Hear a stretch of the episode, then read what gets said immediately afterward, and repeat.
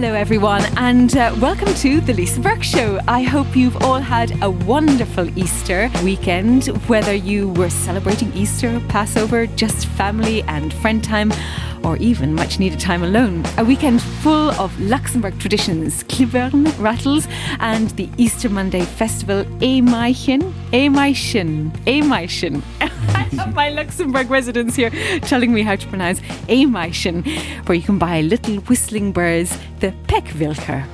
I'm looking again for whether I've... That'll do. Yeah, that's a bit of a Dutch yeah. accent, but it's okay. Okay. Uh, so how do I pronounce those two things? Emaischen. Emaischen. Emaischen and Peck... Peckwilker. Peckwilker. Oh my God, I got it entirely wrong. Well, anyway, the weather was wonderful. It's also been a really busy week for other reasons globally. Thursday, twenty-first, was World Creativity and Innovation Day, as designated by the United Nations. Friday, the twenty-second, when we're actually recording this, is Earth Day. And it's also been Fashion Revolution Week, culminating in Fashion Revolution Day on Sunday, the twenty-fourth. An annual event occurs on the anniversary of the twenty thirteen Rana Plaza collapse. This was a building in Bangladesh which housed a number of garment factories employing about five thousand people. The people in this building were manufacturing clothes for many of the biggest global fashion brands. More than one thousand one hundred people, mostly young women, died in the collapse, and another two thousand five hundred were injured, making it the fourth largest industrial disaster in history, an extremely sobering and hopefully world-changing event. Now on to the show today. My guests are Patrizia Lucchetta and Paul Bradshaw, who will talk about the Sound of Data project, part of E S H twenty twenty-two European Capital of Culture, and Daniel Saar, who is the director of the Luxembourg Pavilion for the World Expo twenty twenty in Dubai. Welcome to you all. Hello. Hello. Hi, Lisa. Hi, Lisa. It's great to have you all here. And Patrizia, Paul, I'm going to start with both of you. First of all, a little introduction to who you are. Patrizia, after leading the development and implementation of Luxembourg's national strategy in biomedical life sciences, you ventured back into the private sector, where Patrizia used her international experience to advise companies seeking to refine their strategic goals, especially regarding market positioning and communication. And since twenty twelve, Patrizia has been increasingly involved in cultural projects, especially music. Paul Bradshaw is a booker, promoter, working across various venues in Luxembourg for the past sixteen years, based at Rockhall for the last seven, booking a variety of concerts, clinics and masterclasses. And Paul is also personally active in the local music scene, playing in different bands such as Actorus, yep. Actorus, Treasure Chest at the End of the Rainbow, La Fa Connected, and Man Stealth. And more recently, his solo electronic project, Airship eighty-one. Thank you. Thank you. Now, I want to start with you, Patrizia and Paul, to tell us, first of all, what is the Sound of Data project? Paul. Well, it's uh, it. I mean, first off, it's it's kind of um, funny finally being twenty twenty-two, because the, the the crux of the idea was something that was worked on way back when. I think it was twenty nineteen already, where discussions were had and things were were talked about, and then the submission finally happened. And um, to be finally in twenty-two and to see the year sort of happen extremely quickly, because we're right in the middle of it, is uh, is, is great. I mean, to finally see also um, people find out about the project, and the opportunity to come here, of course, to talk about what's happening this year is is, is great. But the, the crux of the project is essentially a process called sonification, which I'm sure people have been exposed to without necessarily knowing. So we're talking about transforming things that, that are, you know, sounds or whatever, um, or data per se, into sounds. Sorry, the, the other way around. So a basic example would be, say, uh, when you're... transferring sound into data, uh, or data sorry, into sound. Data into sound. But I suppose it works both ways round. Yeah, I, I mean, it's it's sort of a, a bit like cooking almost, but I, I think the uh, basic example would be, say, when you're parking the car, and you, you get those beeps to, to tell you how close you are to an object. That's a pretty basic kind of example of data sonification. Mm-hmm. So it's measuring the distance between you and an object, and it's giving you an audio cue so you know what's going on. Mm-hmm. So people are aware of that, and they, you know, that's something that's just in, in, in the background that you use on, on almost on a daily basis, depending on what car you have. My car doesn't have one, but hey, you get used to it. and um Basically, it's it's having this in mind and using it for a more creative approach. So um, something that we've seen quite recently is that uh, we're looking more and more uh, technology-based uh, music creation. So we've seen, you probably read about uh, A I music or A I compositions. Yeah, absolutely. Uh, They're ending composers' works who died before they could complete their works, for example. Yes, for example, or even fully fledged A I-based compositions, which sort of flies over a lot of people's heads because you need that human element, I think. Uh, it's, it's People still, think they need the human element. Yeah, so yeah. I mean, if they're not aware people. of it, they might not think about it. But I think on paper, if someone says, oh, this has been created by a computer, your audience will be quite different than to say, oh, this was this was made, you know, sung, composed by Lady Gaga. Oh, okay. You're talking to a different sort of audience. It reminds me way. of the diamond analogy, you know, getting a diamond from the ground or yeah. having one chemically processed. Yeah. I mean, that, that's that's that's a good way of looking at it. And what one of the recent or more recent developments, we're seeing the sort of A I-based music, but you're also seeing the idea of random generation of, say, data and things like that that turns into music or sounds, because what music is a very personal thing, whether you like something or not. And there's these interesting developments where you create sounds that are not necessarily things that you've maybe grown up with or used to. And um, we're talking about, uh, I guess, the Western scale. I mean, I'm going to get a bit techie. Oh, I like technical. Here. Yeah, no, I understand what the Western scale yeah, is. Yeah, so I mean, if, Eastern, if, for instance, uh, yeah, if you look at music on on on a, on a very sort of basic level, where you're looking at specific notes in specific orders and things like that, and and things that people are used to, in say pop music and things like that. But between say two notes, there's there's a huge array of say micro pitches, for example. And those are things that, say, through data sonification, for example, you can pick up on these things and use that to express stuff that's happening in the data form. So to come back to this data sonification thing, where it's useful is to perhaps analyze a big data source or any data source, and then by listening to it, instead of going through like this huge big table of numbers and trying to figure out, okay, this and that, you can listen to maybe one minute, and then within this one minute, it's going to describe what's going on in this, uh, you know, this data set. Mm-hmm. So, actually, I then have a question for you. Okay. Because I do understand what a Western scale is, and we have tones and semitones, and then when you look uh, further east to Indian or Chinese music, you get the quarter tones, et cetera. Yep.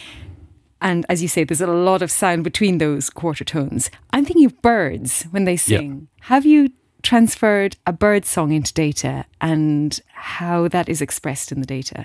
Our understanding of, say, pitch, for example, is if you talk to people that have perfect pitch, for example, for most musicians, that seems to be the ultimate asset. But my guitar teacher at music school, he had perfect pitch, but he never he never really let us know about it until one day during a lesson, uh, the amplifier that he was using, it had an electrical mishap, and it, it made this very high-pitched squeal and then then stopped working. Without missing a beat, he said F-sharp. Like, it was the first thing that came to his head, and we played, and it was an exact F-sharp.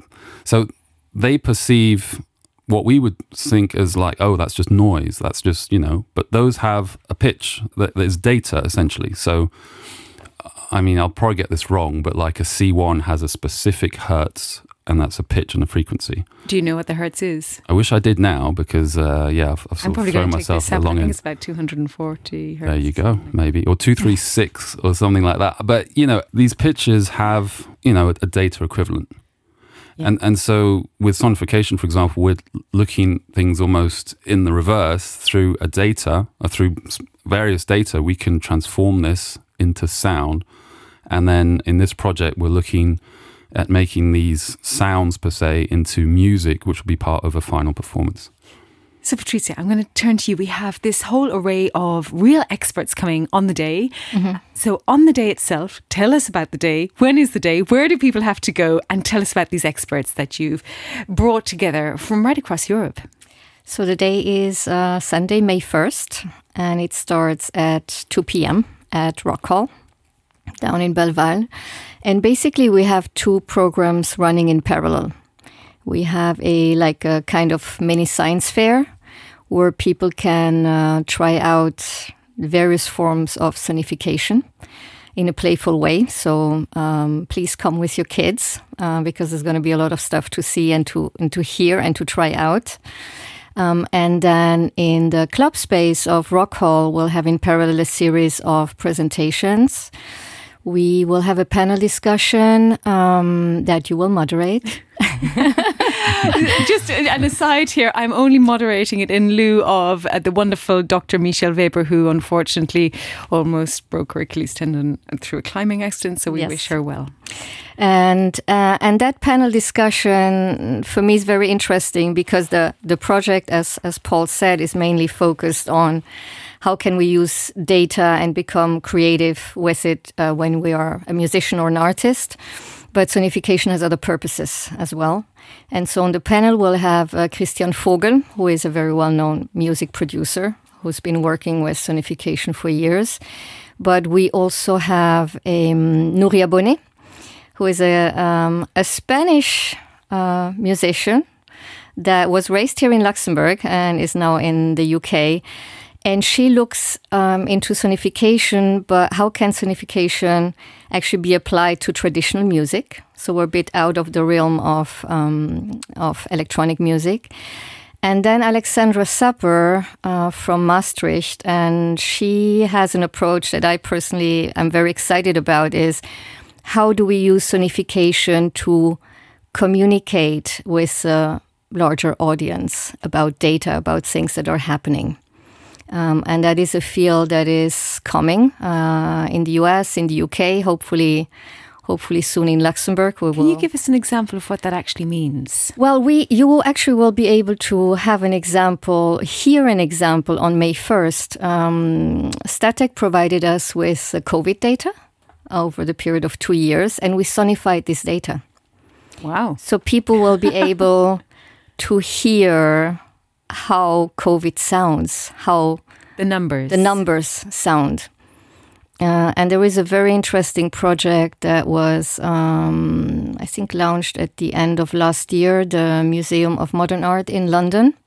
They worked with digital artists and sonification artists. And they did like a, a five-minute video where you have this the impact of COVID on London, on the city of London. And the sounds really add a totally other dimension. I mean, you probably know that we, the beginning of COVID, you hear about the deaths, you know, and everyone is like horror and what's going to happen. And then over time, like with the war, you just get, you know, okay, another round of deaths, another round of sick people, another round of people having to leave their country. But if you add a sound element to it, and this sound has been derived by the data, that's a completely other world. It's a, it's, it's very emotional. Sense. It's the emotional connection to to the numbers. To the numbers, yes. And when it comes to sonification, and you're trying to put those numbers into sound, numbers are linear. There's there's one set of numbers. So I assume you're taking different sets of data and layering them, because normally a composition requires chords or layers of notes together. Mm. Yeah, I, I think one of the things that is very interesting, but also it's what what you just mentioned. It's this that human element, because if if you talk to a composer and he composes a piece of music based on the last year or so of infected cases in COVID, um, you will hear his interpretation of that data set. With sonification, it's um, on a on a science uh, and a very sort of basic science level. You're looking for a reproduction of data data on an uh, into sound, you know, and a scientist may look at it and say they want repeatable results, so you always get the same results. And the thing that we're doing here that's sort of different is to put that creative element, which is working with local groups uh, and artists. Um, we'll get to this as well. We'll take part in workshops and the residencies that's also paid for to create music with data sets. So it's composing using sonification tools. So there is this sort of artistic interpretation element there, but the data sets are, are quite linear, as you say, they're quite specific. But what comes out of it and how it's used is still to some extent the interpretation of the artist and the people involved. And that's something I think that is the sort of missing step between getting these sounds into more, I guess, palatable or, or tangible ways so that people can sort of not only listen to it and have a connection maybe with the artist and their int- way of interpreting the, the, the, the source, but also finding out about the data set that has been transformed. It's very interesting, actually. I'm thinking back to my maths days where, you know, you're given a pile of data and you have to figure out what's the best way to present this data, mm-hmm. to visualize this data. And actually, the world of data visualization is a, a massive world, an increasing world. Mm-hmm. And this is another way in which to present the data. It's another way. It's a complementary way. But it's also, and we never think about it, there are a lot of people that are visually impaired. Yes. How do you present data to blind people, to visually impaired people? So sonification offers really an additional tool to communicate about things, and not only for the broader audience, but like in the context really of, of scientists. Um, there is this Mexican-American astronomer who turned blind at the age of twenty, thought that she would have to give up on her career, on her dream, and then discovered sonification. And her team actually discovered a certain event in a galaxy thanks to sonification. The um, people on the team that looked only at the data hadn't seen it. And ever since, she and also other scientists are actually promoting to use sonification on top of visualization, because your hear, your ear actually perceives the differences way better than, than your eye. That's what Paul was saying on, on the music teacher. Well, it makes a yeah. perfect comparison when yeah. you think about space. And that's actually easy, I think, for most people to understand, because when we think about space, we think about light and wavelengths. Mm. And when you think about wavelengths, you can quite easily think about sound. So the two match yes. very, very well yeah. indeed. So tell us about the artists and what's available to them and the, the workshops going forward. Okay, could I add something to what, what she just said? Because uh, I think one of the guests, uh, which yep. is a, a very good sort of link to that, is Neil Harbisson. Basically, he's colorblind and he has um, an antenna that's implanted on his head that sends him through uh, analysis. Uh, it sends him bleeps and blops that I, I think for most people they would just hear like almost when, when you're on radio frequencies and you just hear these weird kind of tones. It's analysing the whole time what he sees. As he's colourblind, he can't he can't distinguish certain colours, and it's it's giving him sounds for the various colours that he's seen that he can't visually recognise, but through the sounds he can say that, oh, the, these are these tones of red or orange and things like that. I'm just and, thinking when he visits his doctor, I I, I can yeah. probably guess you don't work in the medical field. The bleeps and blops will transfer. yeah, yeah. I mean, that, that's that's maybe not what you want to hear from your doctor. No, it's wonderful. Probably, I mean, it, it works. Yeah. It works. And it's a phenomenal, what a discovery to be able to implant something that can transfer. Just say again how that works. I don't think I've fully got how yeah, so that works. So it's basically, and it's almost like an implant on his on his cranium. A bit like if you if you look at how hearing devices might work, that might be connected, sort of, I guess, here around your temples and around the ear region. And through the antenna, it analyzes and it feeds back, I guess, sound. Basically, the data that it's analyzing of the colors and what it's seen, it feeds back through sound waves, I guess, and, and sounds that he is hearing the whole time. I mean, if, if if you think about it and have a look and, and you turn on on a machine and, and think, oh, okay, so these sounds are reflecting what I'm seeing. He has that on the whole time. It's, I mean, I, I guess he can turn it off. I mean, I, I guess he, when he goes to sleep, that's something you would turn off. But through living with this, he's learned, you know, to adapt and basically doesn't have to think about, oh, what, what does this sound represent?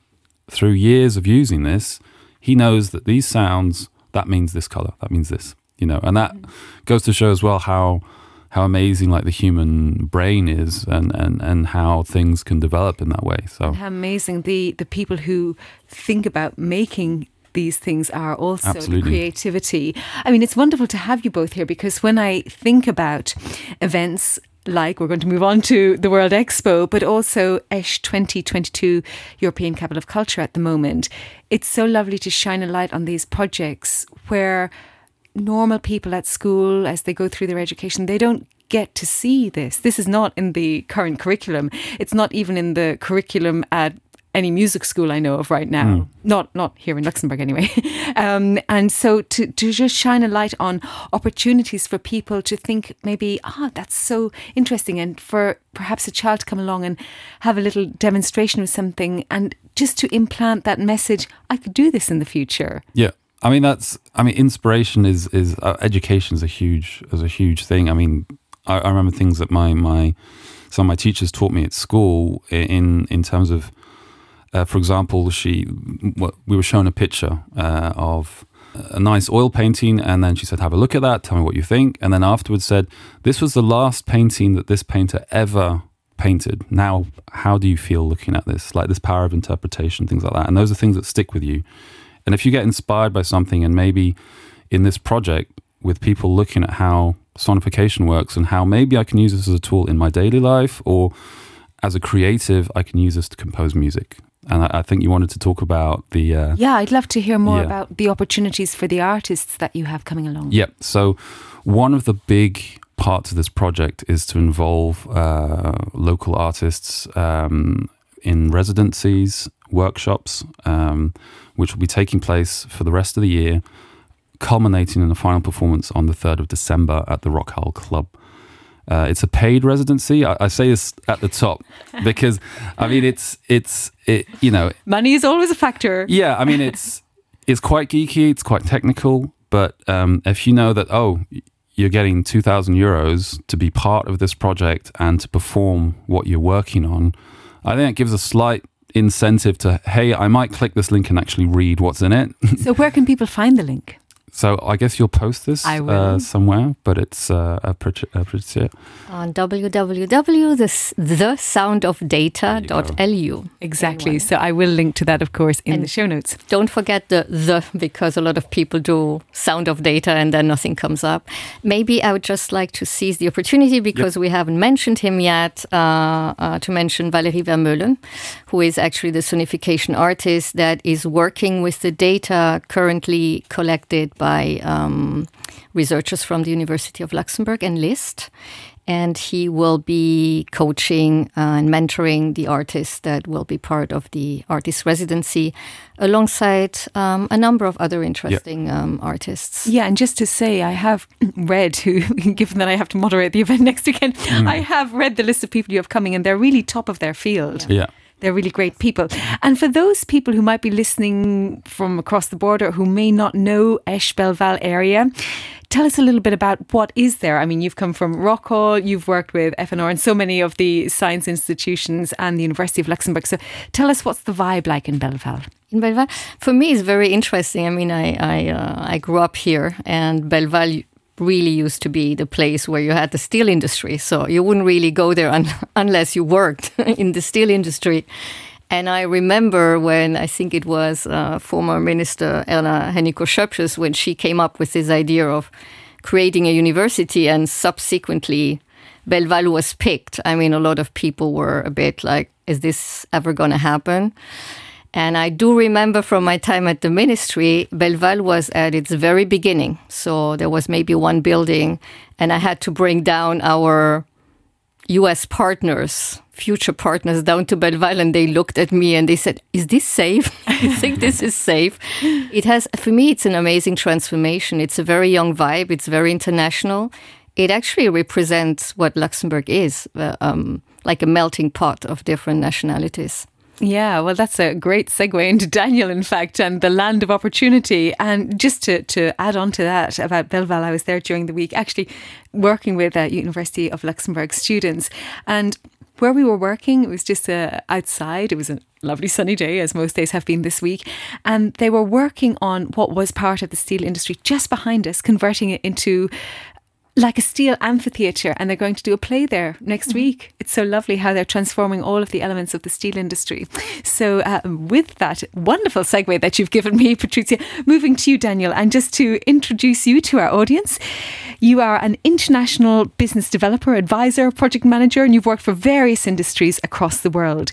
Skilled advisor and consultant for international relations and foreign trade, business planning and corporate strategy, marketing management, innovation and international project management, with a specific passion for World Expos.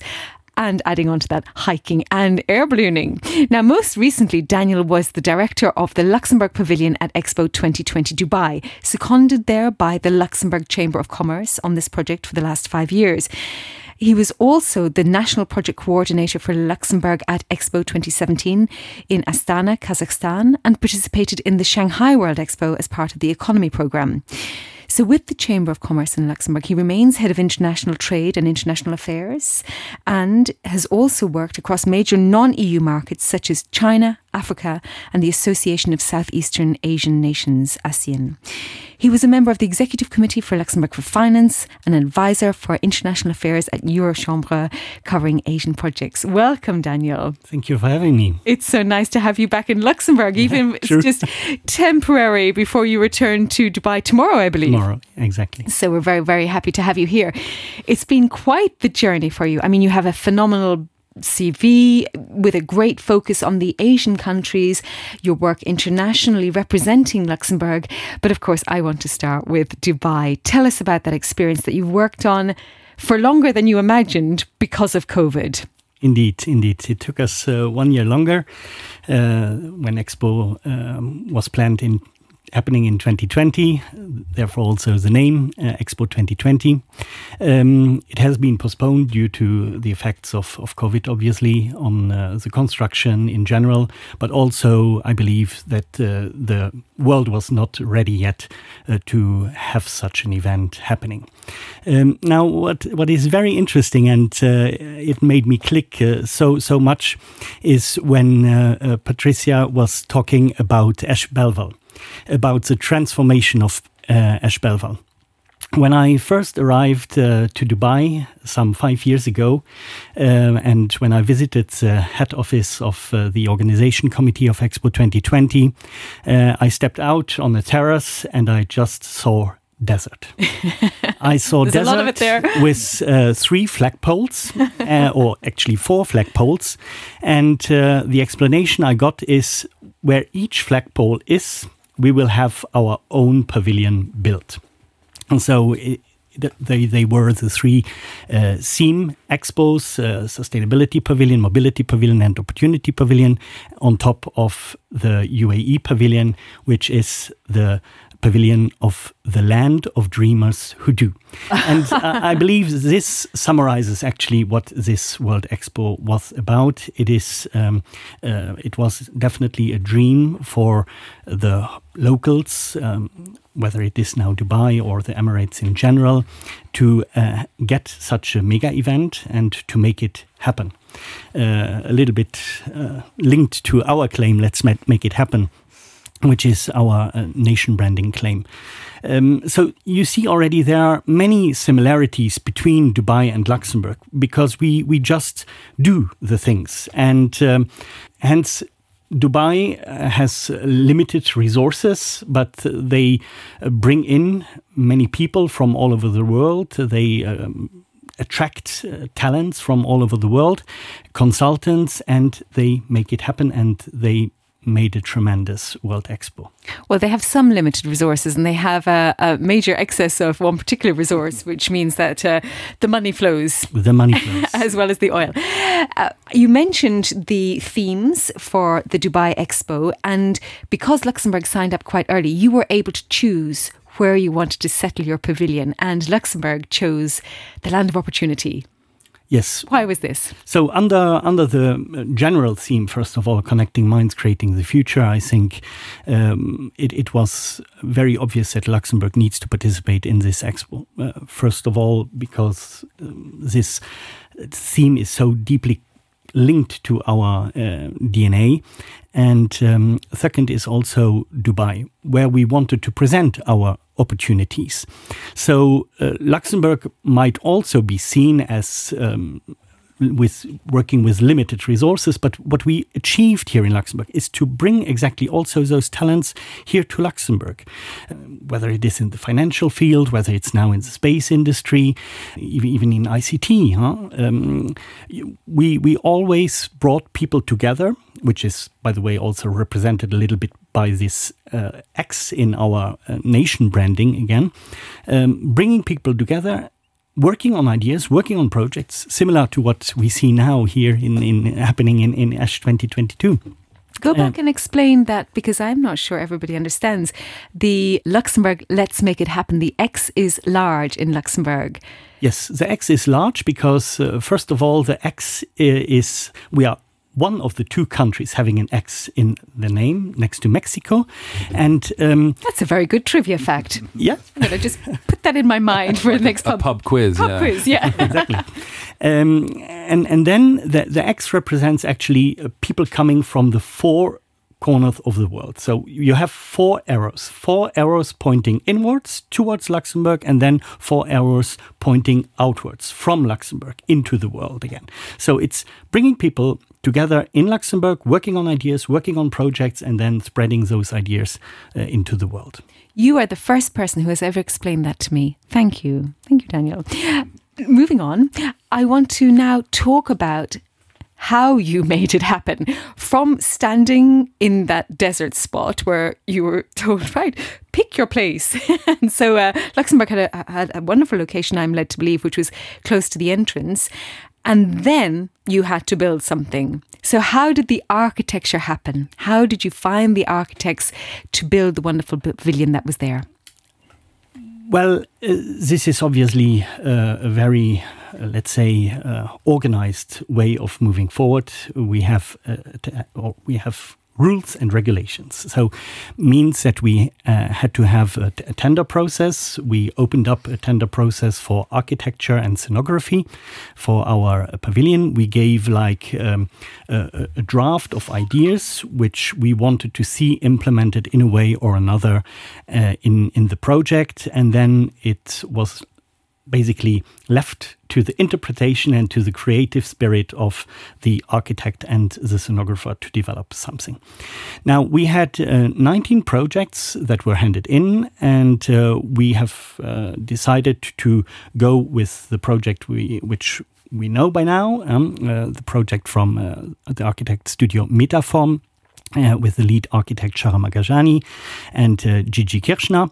And uh, Then on top, we they have worked also with a sonographer, with, which is a well-known German studio, Jangled Nerves. So together they developed um, the, the ideas to be put into our pavilion, the, the artworks, exhibits, um, the movie, uh, obviously also the highlights, the slide. The slide um, that most people seem to have gone down, the toboggan. uh, exactly, exactly. So um, this was a, a representation of Luxembourg, again, under a very specific theme, resourceful Luxembourg. We wanted to highlight five resources of Luxembourg in our pavilion. So this was actually in the, in the brief. Hmm? And uh, uh, they came up with uh, diversity, with uh, um, connectivity, with sustainability, enterprising spirit, and the beauty of our, our nature. On that point, you also really used the five senses. And food was a big element of this too. And you really thought about bringing gastronomy into the pavilion. Absolutely. Uh, this was uh, at the very beginning where our Commissioner General, uh, Miz Maginagel, um, has approached uh, the Luxembourg uh, Hospitality and Tourism School in Diekirch, and uh, where we have developed uh, a very strong project inside our project. So uh, students got the opportunity to work, uh, first of all, at World Expo for a couple of uh, weeks, um, and then also liaising with uh, a very well-known local specialist in the hospitality field. In Dubai. Was, in Dubai, yes. There's a lot which, of good food was, in Dubai. Absolutely. So it, it it was for them a, a very enriching experience to be there for two months. Uh, each group was there for two months and to learn about this multicultural environment, but also working with, with a leading hospitality provider in, in Dubai. Uh, this was uh, so enriching you can you cannot imagine. And it was always very interesting for me to see a new group arriving and to see their development over the course of the two months. And uh, everybody just came back with uh, high praise, what, with gratefulness. Yeah, I mean, what an amazing experience for a student at that level to be thrown into something that doesn't happen every year and to get that experience in a completely different continent with a completely different mindset. And also, I'm just thinking about the resources, as you say, one of these big words. And when it comes to a place like the United Arab Emirates, and I know because I lived there, you do think about where food comes from because you can't grow everything there. So th- there's all of that going on as well. I want you to tell me then how you put teams together, because you started from scratch.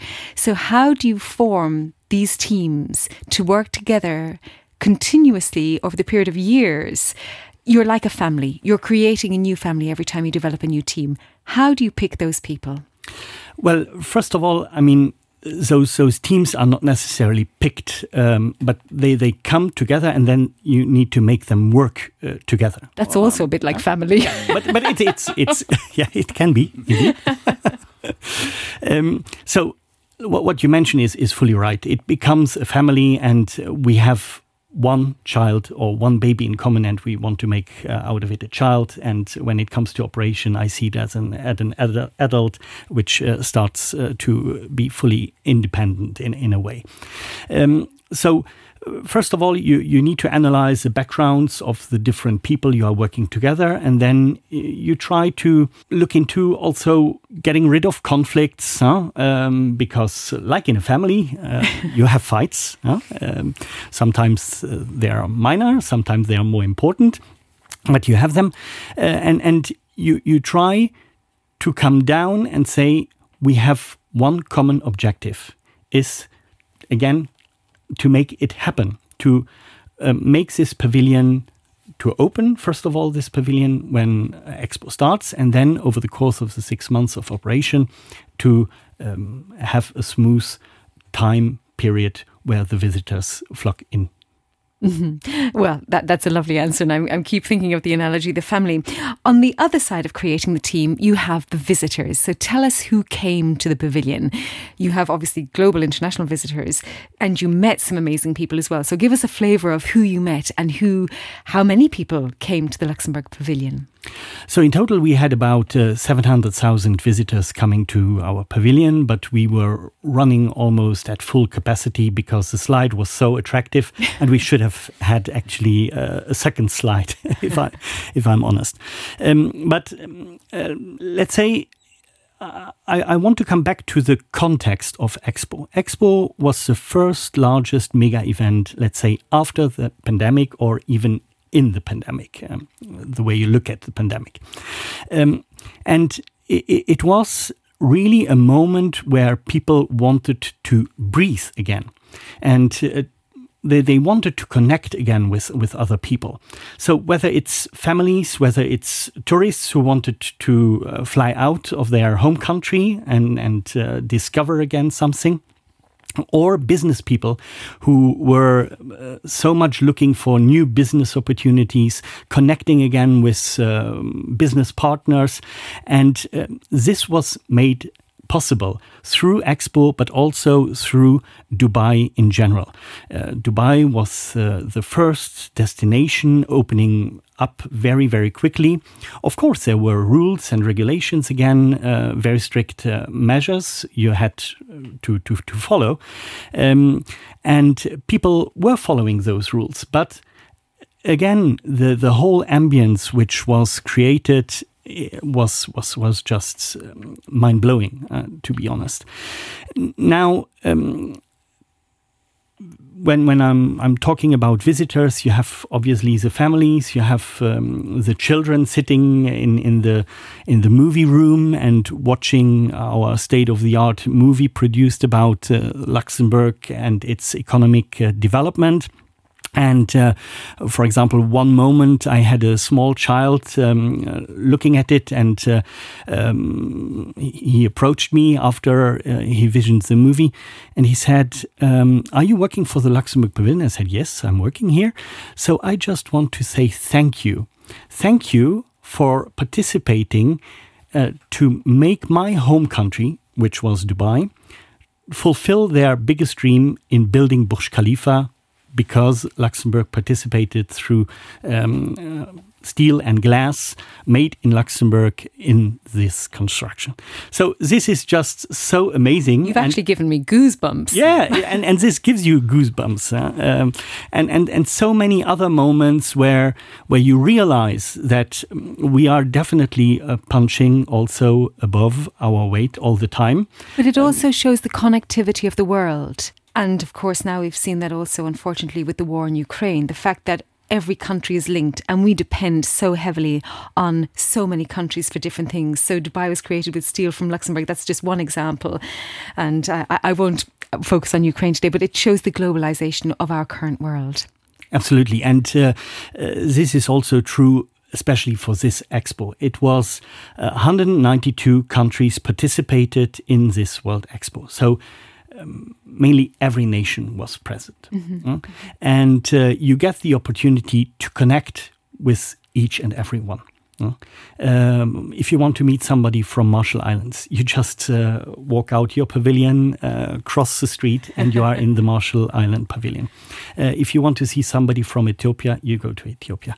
Um, if you want to meet uh, your Belgian friends, you go to the Belgian pavilion in, in order to have a laugh. And uh, so when, when you retire, I can already envisage you have the address book with the best people in every country in the world almost. And you I, can I, just I, hop from country to country. It will be my world tour after, yeah. after World Expos, yes.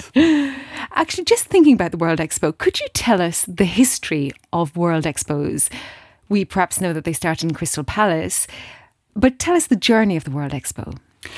Well, first of all, um, it, it was obviously the intention to showcase what nations have or do At, at its best.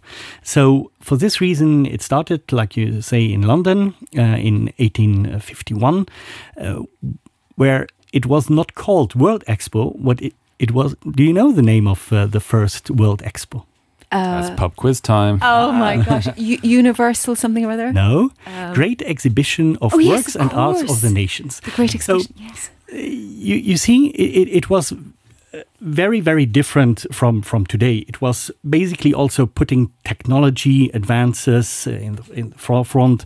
Um, in a time where we didn't have the ability to Google it. To, to Google it, or also to travel, because travel was definitely much, much more limited back in time than, than today.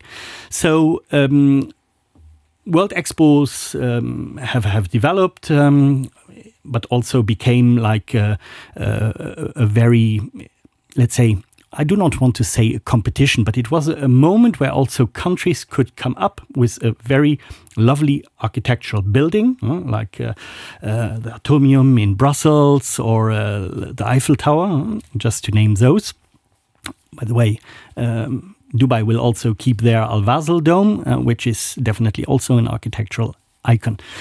Um, so it, it, it was a, a moment where where...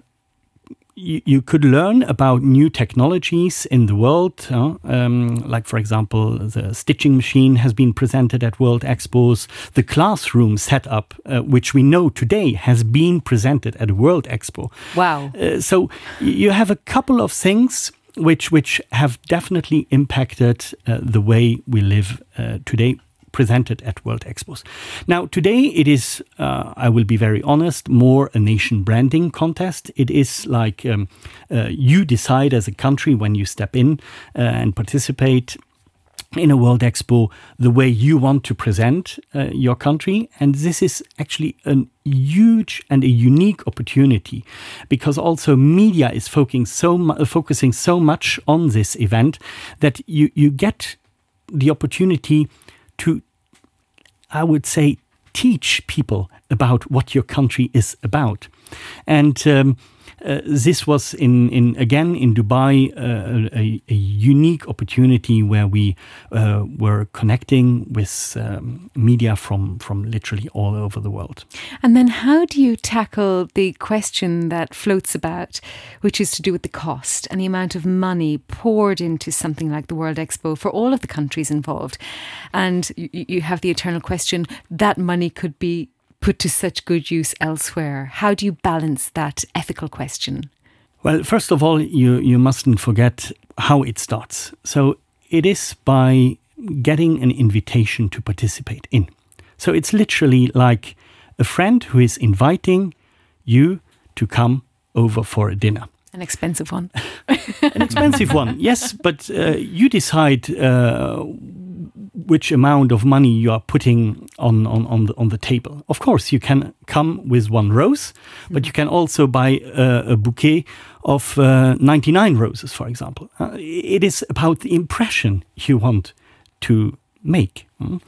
Um, now, uh, this this doesn't come at a zero cost, for sure, but you need to optimize this money to a maximum. And this is what we definitely uh, try to do, for example, um, in, um, in Dubai, where we were working very, very hard on communication, so spreading the word about our presence in Dubai, about what Luxembourg is about, um, into the four corners of, of the world.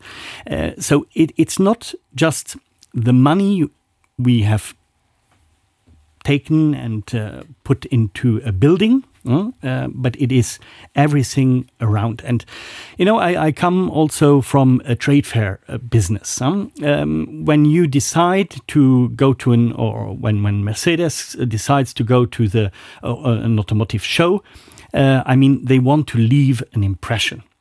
Um, so obviously, they will have a very different uh, way of looking at it, like Dacia, for example.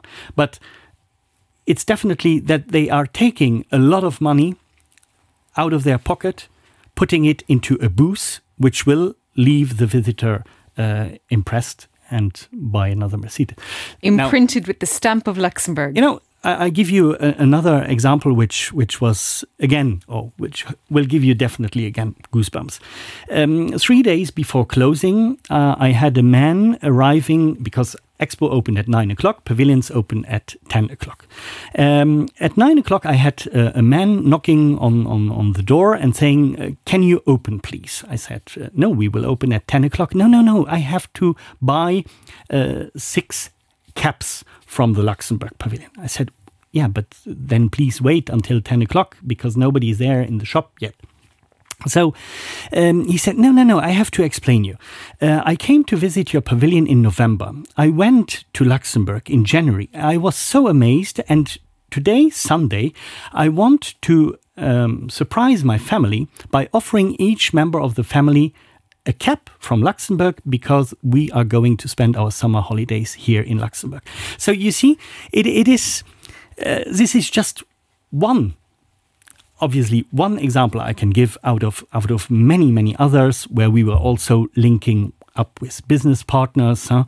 When when we are, were having, for example, the Made in Luxembourg week, where we were showcasing smaller Luxembourg uh, producers um, or products, and and where they were offered already business opportunities also everywhere in the world. So it is definitely something which is worth it. Well, you sell it so well and you do a fantastic job. In fact, so fantastic that you're off to Osaka next. So how do you transition and when do you get time to decompress a little bit? In fact, I'm not sure you're going to have time to decompress because alongside the expo, you've got married and you have a baby on the way due in a couple of months' time. Congratulations for all of this. Thank you. On the point of relaxing, I'm not quite sure. Let me not put that word in there because that doesn't come uh, in parallel to having a baby. But you are going to, at some point, transition to working on the World Expo in Osaka. True. So how are you going to extract yourself from Dubai? Well, I just uh, finished with a wonderful three-day hike uh, in the Ardennes with the wonderful uh, eastern weather we had. Um, and uh, now focusing on on, on uh, embedding myself into uh, Japanese culture. So not perhaps necessarily this into tan that you have is from the Luxembourg yeah, weather. Yeah, definitely. And not the Dubai stuff. I, I, I never had the time to, to be actually on, on the beach. I, I was there once, yes, but uh, um, definitely the, the, the project, you, you live in a bubble and Um, Uh, you you are you are so taken by, by the project, so you, I had little time to tent. So the tent definitely comes from the wonderful sun in, in the Ardennes.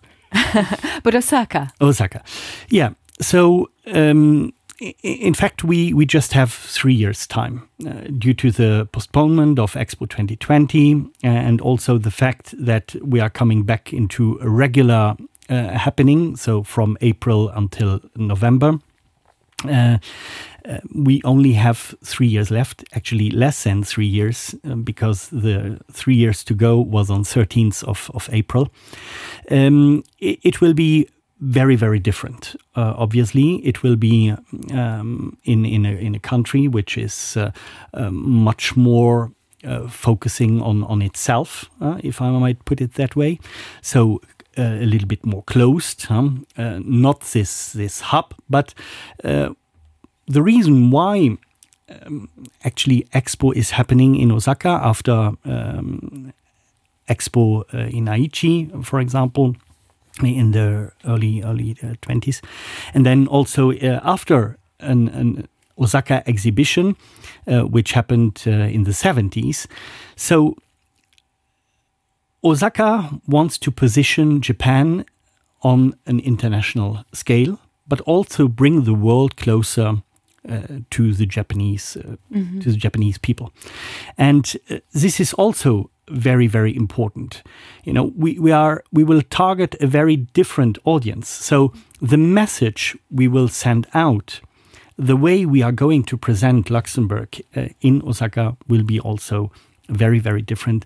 And this starts again with a tender, with a brief, and with the creative uh, spirit of architects and scenographers. So for our audience who are hopefully going to listen to this, how can they look out for these tender opportunities? Because I'm sure there'll be quite a few in the offering. Where can people find information? And when will the opportunity be open for tender? What sort of month? Well, you see, uh, this uh, show comes already too late because we finished the, the, the first tender, which which is the architecture and scenography tender. Um, it closed on twelfth of April, to be uh, precise. Uh, we are now in the process of analyzing the different um, projects we, we received.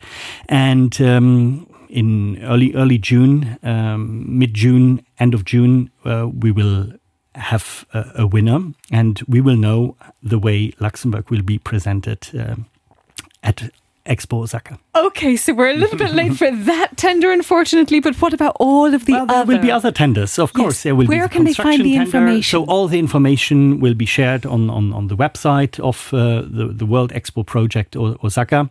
Uh, for the moment, this is also still under under uh, process. We we are. I don't want to say we are running late, but uh, we we will definitely look Working into on it.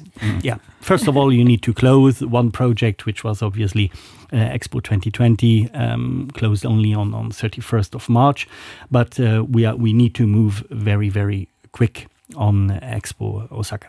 Well, I wish your wife good luck, because uh, with you managing that and a young baby to toddler by the time Osaka comes around, there's an awful lot to do. Well, I'd like to bring you all into this because there are real links between the two. Did any of you manage to get to Dubai to see the World Expo? I didn't, no. no I didn't, but I, I, I kind of was there because um, part of our data collections are two mathematicians of the university. And their project is called crowdsourcing art, where basically people have a screen and with their fingers can draw something. And those data points are then transformed um, into sounds.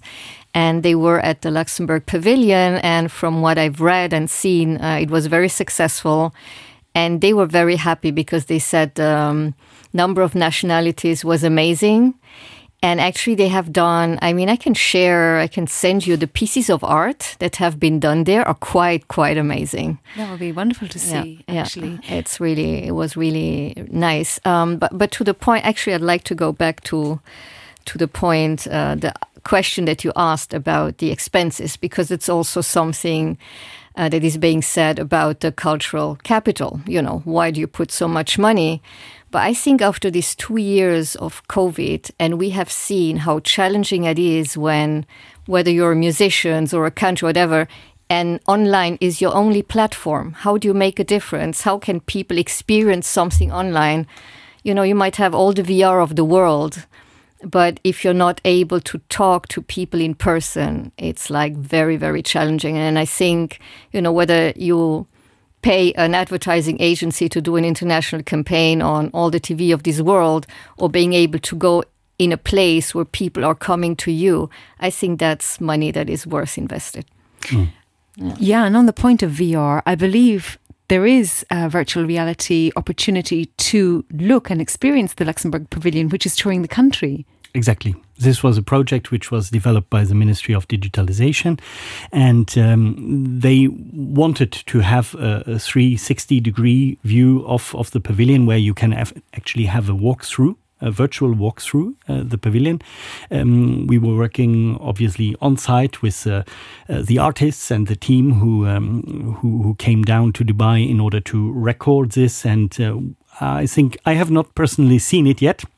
Uh, but I, I definitely want to see it in the little bit of time I, I have left here in Dubai, in, in Luxembourg, um, to just to see what was the true experience versus the virtual reality experience. But um, I mean, like Patrizia said it, uh, nothing replaces uh, true connections. And uh, uh, this was also definitely the success of Expo twenty twenty, where people were eager to meet again people, not only via a screen or, or a camera. Yeah, absolutely. And I think what I'm learning, you also said it, Patrizia, for the artists, for the musicians, COVID was a particularly tough time, a really tough time indeed. Mm. And so this gives them the opportunity to, to have that connection with their audience, a real audience, mm. once more. What what, uh, what I want to say, uh, I mean, one of the visitors, uh, actually, he, he, he performed... Um, um, at Expo, but not at the Luxembourg Pavilion, was uh, Francesco Tristano. And um, I had a, a brief discussion during his visit of the pavilion, and he mentioned, for example, that for him as an artist, it is so different. I mean, he had his projects, which were online projects uh, or digital projects, um, and then coming back to, let's say, the real world, where you have an audience, where you have the immediate reaction of the audience. I mean, this is irreplaceable. It's a completely different energy. It's a different, exactly. So it's like us here in the studio or doing it via Teams. Mm-hmm. Um, mm-hmm. It, it is not the same. Actually, on that point, it's just a funny aside, but uh, you've decided to sit low, Paul. Yeah. And Patrizia, you're quite high. And I remember having this chat with somebody just yesterday, in fact, that when you do all of your meetings over Zoom, you never know the proportions of a person. You only ever see the head mm. in the screen. And when you meet in real life, you think, oh, you're very tall, or you're small. You're smaller than I thought you were. So it's it's, yeah. it's a, a really different uh, you know, aspect of a I person. I have a funny anecdote on that, and that was at the I C T Spring many years ago. So it was the evening where they present the awards. We're sitting in the dark on these tables. Next to me was Xavier Bettel, who at the time was still at the city of Luxembourg.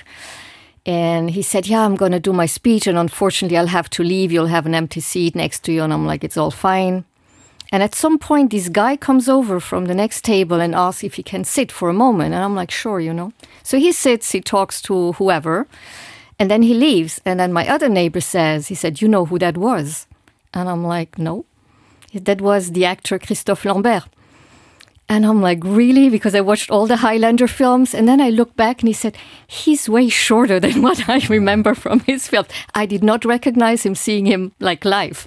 The screen does different things to yeah, us. Yeah, I think over COVID, we've all learned how to mute and unmute our mics. most, and, people. Uh, most people. Most people. Yeah. Most people. and, and the other part of it is discovering what people's living rooms and home offices look like. And sometimes you're you think, oh, I would expect something different.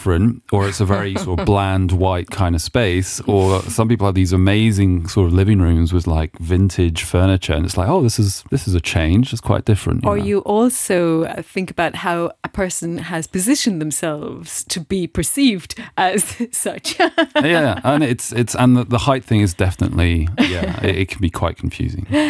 Any final words that you'd like to send out to our audience today? Neil Harbisson, who I spoke of before, who's a cyborg with who, who has you know sonification that he lives, is also talking and presenting at the event. I think it's something that's to highlight that people should come along.